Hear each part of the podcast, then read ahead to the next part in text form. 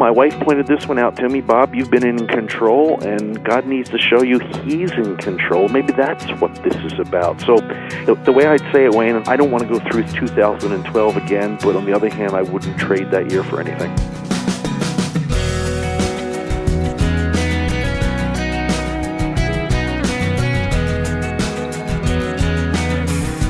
Hello, and welcome to First Person, a weekly conversation with people who tell their story of God's faithfulness and calling in their life.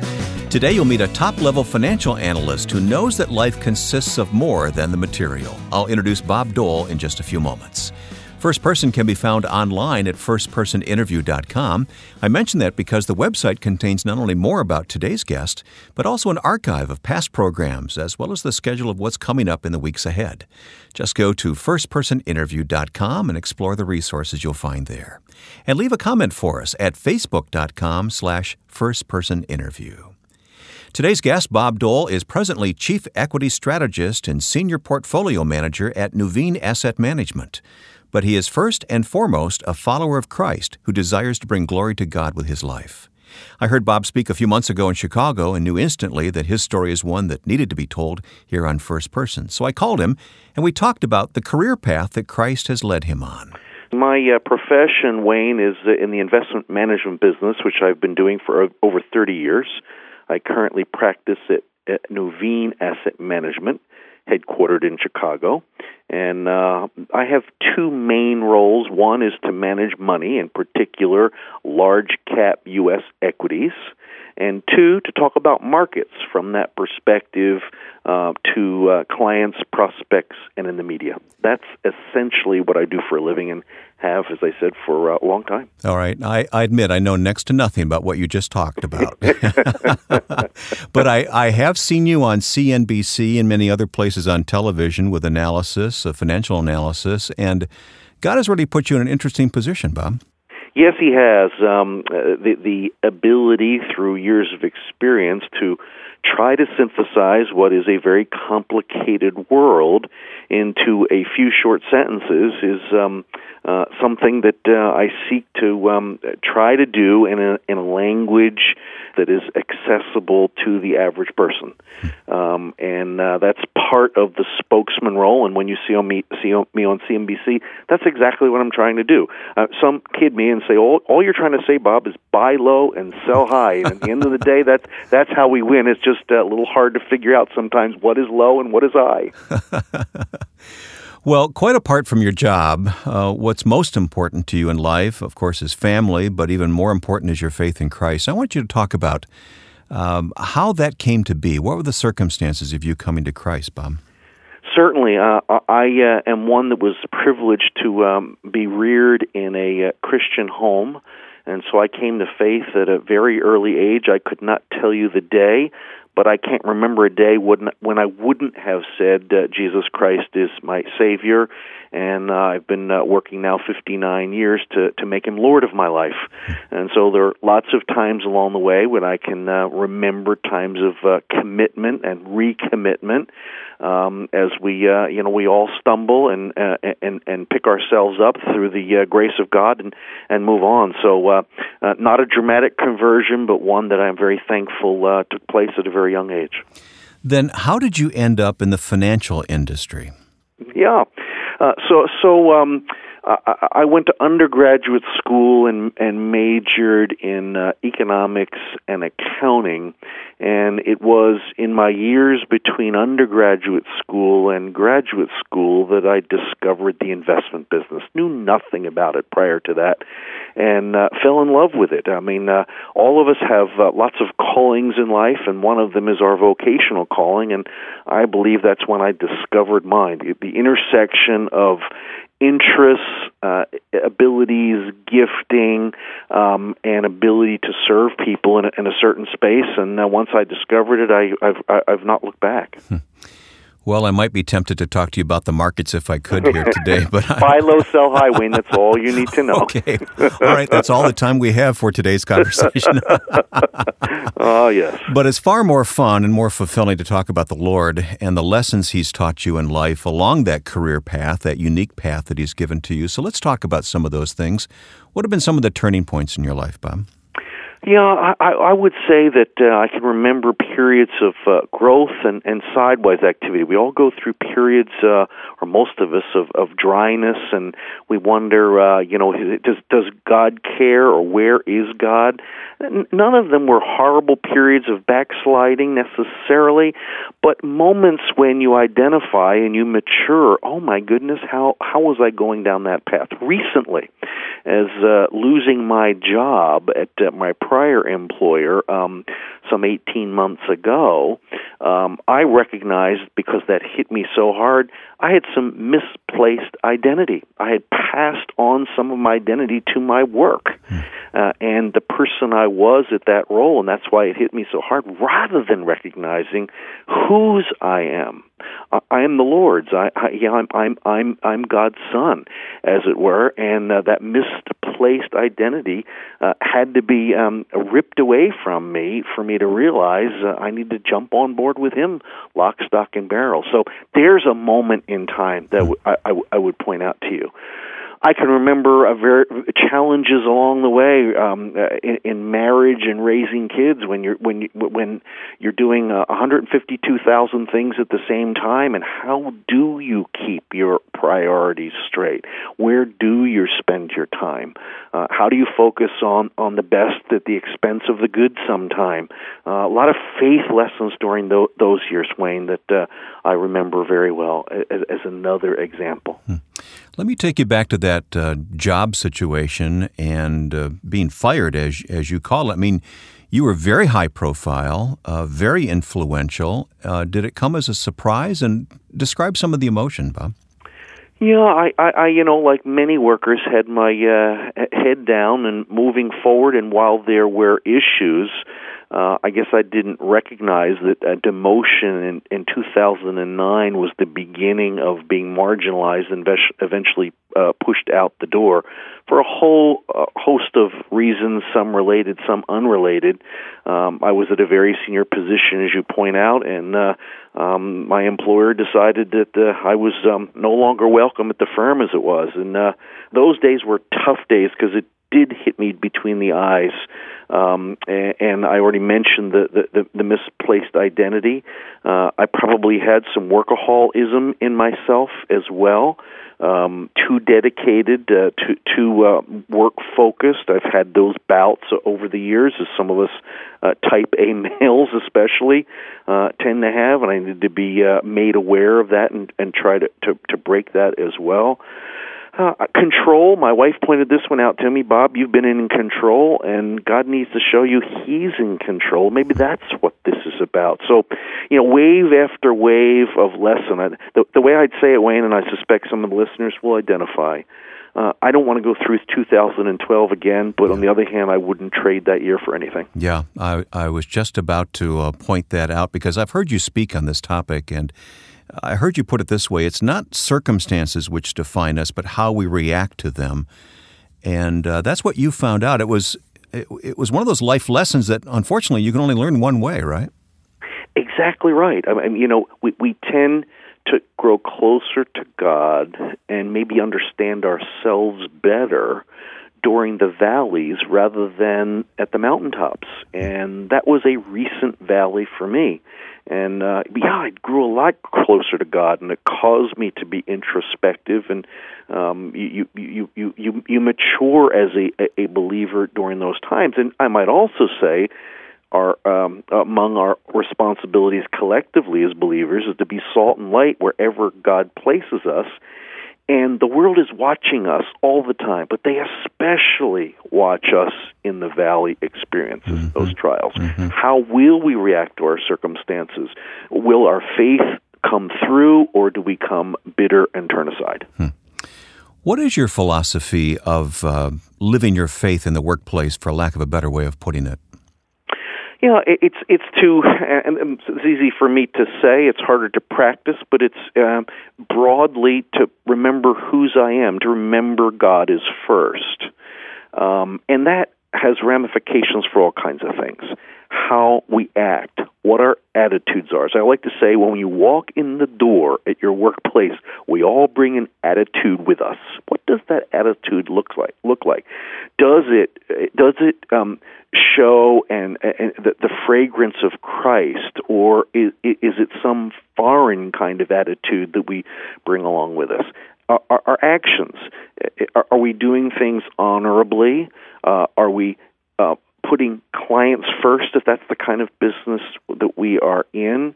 How do we treat our coworkers? How do we react to uh, good circumstances? How do we react to difficult circumstances? It's the warp and woof of the everyday that I think reflects who is God in your life? And, and, and that's the attitude I have toward work. I might add on top of that, Wayne, a real belief that work is not the necessary evil that a lot of people think it is, and is not just a means to an end, and it's not just a method whereby we earn enough money to turn around and give some to a missionary, as good as all those things are. Work is a calling and a sacred responsibility. All of work, in my view, is an act of worship. And in our work, are we looking at it as service unto the Lord? So it, it's not just a matter of overt witnessing on the job, it, it's living as a follower of Christ in, in all ways. Absolutely. As, as you well know, if you're living as a Christian, your testimony, when you finally put words out of your mouth, or your coworker asks you a question, which is it can be even more powerful, uh, has all kinds of credibility. Um, it, it also leads. It also comes back to the quality of work that we do. If you're a C minus worker, what kind of testimony do you have when you start talking about your faith? Conversely, if you're someone who's working hard, generally succeeding, it's part of your testimony. Here's somebody I want to emulate. And by the way, they're not only doing well, they're doing it with a great attitude. What is it about this person I need to find out? Bob Doll shares more of the lessons he's learned coming up in the second half of today's First Person. Stay with us. With the Winter Olympics coming up in Sochi, Russia in a few short months, Russian Ministries has a plan to distribute the Gospel of John to as many of the participants and spectators as possible. But your help is needed for the printing and distribution costs. If you would like to help with this project, please go to firstpersoninterview.com and click on the banner for Russian Ministries. Time is short, so pray with us this need will be met. Go to firstpersoninterview.com.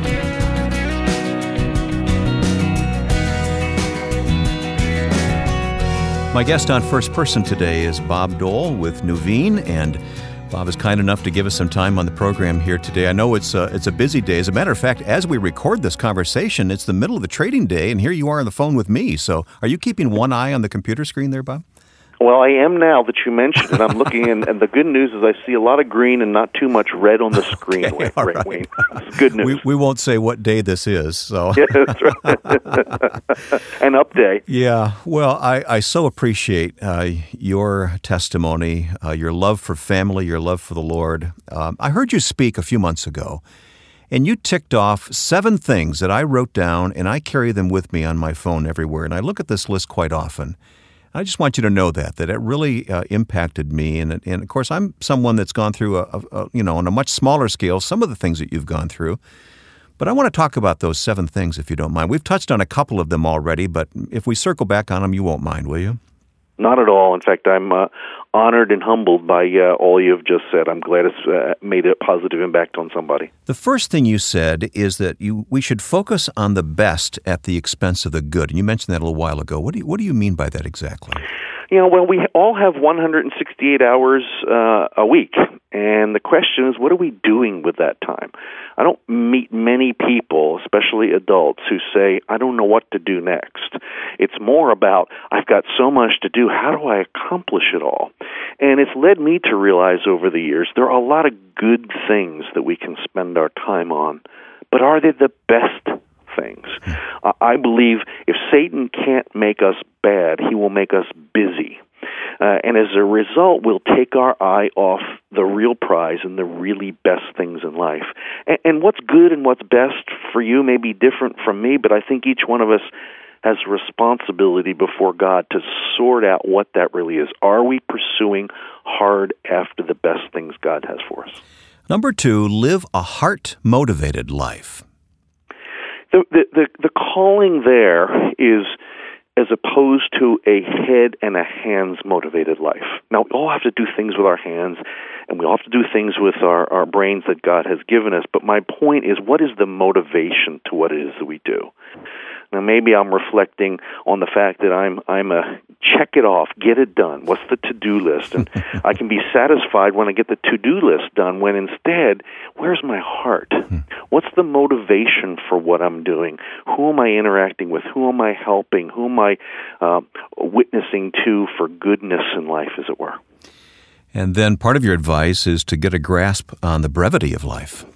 Yeah, I'm. Uh, I just turned 59, and uh, I, I it probably means I'm past the halfway point. Uh, as it, as yeah, it, as I think you're safe in saying that. Yeah, probably safe. And uh, as every year ticks by, I realize how brief life is. My father lived to be 66. He died of cancer, mm. and uh, you know, God may take me before 66. He may take me after that. But I kind of look at 66 and say, my goodness, that's only seven years away. Life is short. Uh, I love to speak to college students. Um, um, and and talk to them about this very point. They look at me like, "Well, what are you talking about? You're an old man." uh, but for all of us, um, especially as it relates to eternity, the 70 or 80 or 90 or for some 100 years we live on this life is very brief compared to eternity. So it almost connects back to are we doing the best? Mm-hmm. And then as I heard you speak, you, you said something which I've heard many others say, but until we come to grips with it ourselves, it really is just a saying, and, and that is that we should remember it's not about us, it's not about you. It's about something far bigger and better, isn't it? It certainly is. Um, it's easy, given our fallen nature, for us to, uh, to get get into the trap of uh, meism, of selfishness, consciously or unconsciously. And uh, if we look at the life of our Savior, uh, we know very well what it means to live a selfless life. And I think um, um, those of faith and those not of faith, if all of us lived a little less selfishly, the world would be a much better place. I, I like to use the phrase: if you if you've got a hangnail, somebody else has lost their finger. Mm. If you've lost your finger, someone else has lost their hand, and and so it goes. Uh, and so focusing outward and to help others rather than always to have the pity party inside ourselves is uh, is the motivation there. Yeah, we sure don't have to look very far to find others that uh, are going through difficulties far more extreme than ours. Amen. Now, we talked about this point earlier, but I want to come back to it because it's such a critical point, and, and you have such a unique perspective on this, and that is have I transferred my identity to my job? My circumstances shouldn't define me. And you've already explained some of the lessons you learned, and I, I know there are far more than what we've talked about here today. But this matter of transferring our identity to our job, that, that's huge, isn't it? Really is. It, it's uh, it, it, it, it's connected with one of the other ones you're going to come to. It's about worship.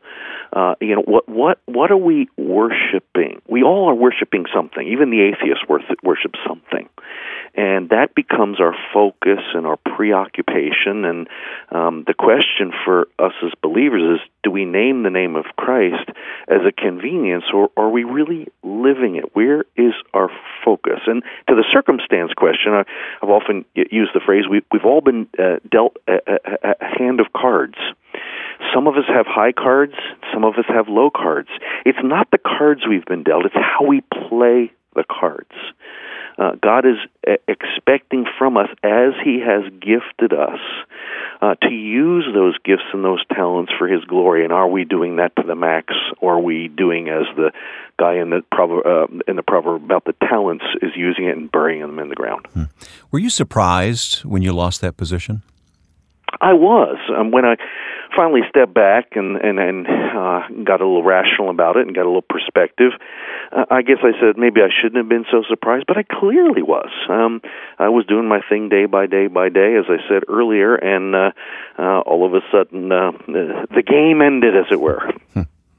But looking back on it, you have a different perspective. I sure do. It was uh, as always. God is good. God is faithful, and God has a perfect plan for all of us. And uh, at the at, at, at the moment, I could not see this why this were, was the case, but uh, uh, I believe I'm where God wants me for a whole lot of reasons that uh, uh, I perhaps should write a book about. Um, and uh, I already see His goodness and, and His hand of uh, uh, of care in causing that that job loss. Um, also, when I heard you speak, um, you said that God seeks to satisfy the deepest desires of our heart. And this ties into everything else we've said, but just speak to that issue. Sure. Um, the connection of that one also is to prayer. Um, our, our deepest desires often are prayers. And um, when, uh, the line I've used is when we tune our hearts to God's heart lots of good things can happen. That's a lot of what prayer is. The longer I live and the more I pray, and I, my my prayer life needs a lot of work. Um, but I would argue that I realize prayer is tuning my heart to God's heart, and if I can see things the way God sees things, and want the things that God wants, um, He will satisfy those desires uh, in in our lives big time. Hmm. And finally, all of life is worship. There is no um, distinction between the sacred and the secular. Uh, you found this out in the workplace, and uh, we all need to wrestle with this issue and come to that conclusion. Yeah, what I mean, what what what do you wake up in the morning thinking about? What keeps you awake at night? Um, what what are the passions of, of your heart? What do you think about when you have nothing else to think about? These are the things that tend to be the preoccupations or the or, or the things we worship. Uh, is is it the Lord? Is it uh, money? Is it our families? Is it some dream? Um, what, what, what's on that list? Um, and it's about prioritization. It's not. It's it's it's it's not that we shouldn't be concerned about our jobs and all these other things that we we mentioned. It's what's the perspective and order in which we place those priorities. Hmm. Well, I so appreciate those uh, seven points that I wrote down that day, and they've become a a bit of a guide for me along the way, along with God's Word, and I, I sure appreciate it, Bob. Let me ask you about those priorities. I know that you have many opportunities in front of you. How how do you decide when to say yes and when to say no? Well, it is with great difficulty. Often, uh, you know, it has to become a matter of prayer, particularly on the the bigger issues of life. And a lot of it is where to spend my time, where to say yes to go make a speech somewhere, um, uh, you you can't be three places in in one time. Uh, and uh, my view is, if you're in the Word and if your uh, your heart is tuned to God's heart, meaning you're you're praying in in His will, uh, some of these things sort out more easily than one thinks. Uh, God's given us a brain. He's given uh, us His Word. He's given us uh, believers uh, and friends to counsel with, and uh, in that realm, become uh, you know bur- buried in all of that are the answers for us to find. Our guest today on First Person has been financial analyst Bob Doll, who is Chief Equity Strategist and Senior Portfolio Manager at Nuveen Asset Management. But as you can tell, Bob has an even higher calling. If you'd like to listen again to today's conversation or suggest someone else listen, please visit us online at firstpersoninterview.com. When you click on the Listen button, it will open up a long list of past interviews you can choose from, beginning with today's program. That's firstpersoninterview.com. And the podcast of this program is also found on iTunes. By the way, our website also contains a schedule of what's coming up in the weeks ahead. And for comments about what you've heard, you can find us on Facebook at facebook.com slash firstpersoninterview. Next week, the parallels between earthly fathers and our heavenly Father. Dan Kuyper, the author of When Father is a Bad Word, will be our guest next time. Now, with thanks to my friend and producer Joe Carlson, I'm Wayne Shepherd, inviting you to join us next time for First Person.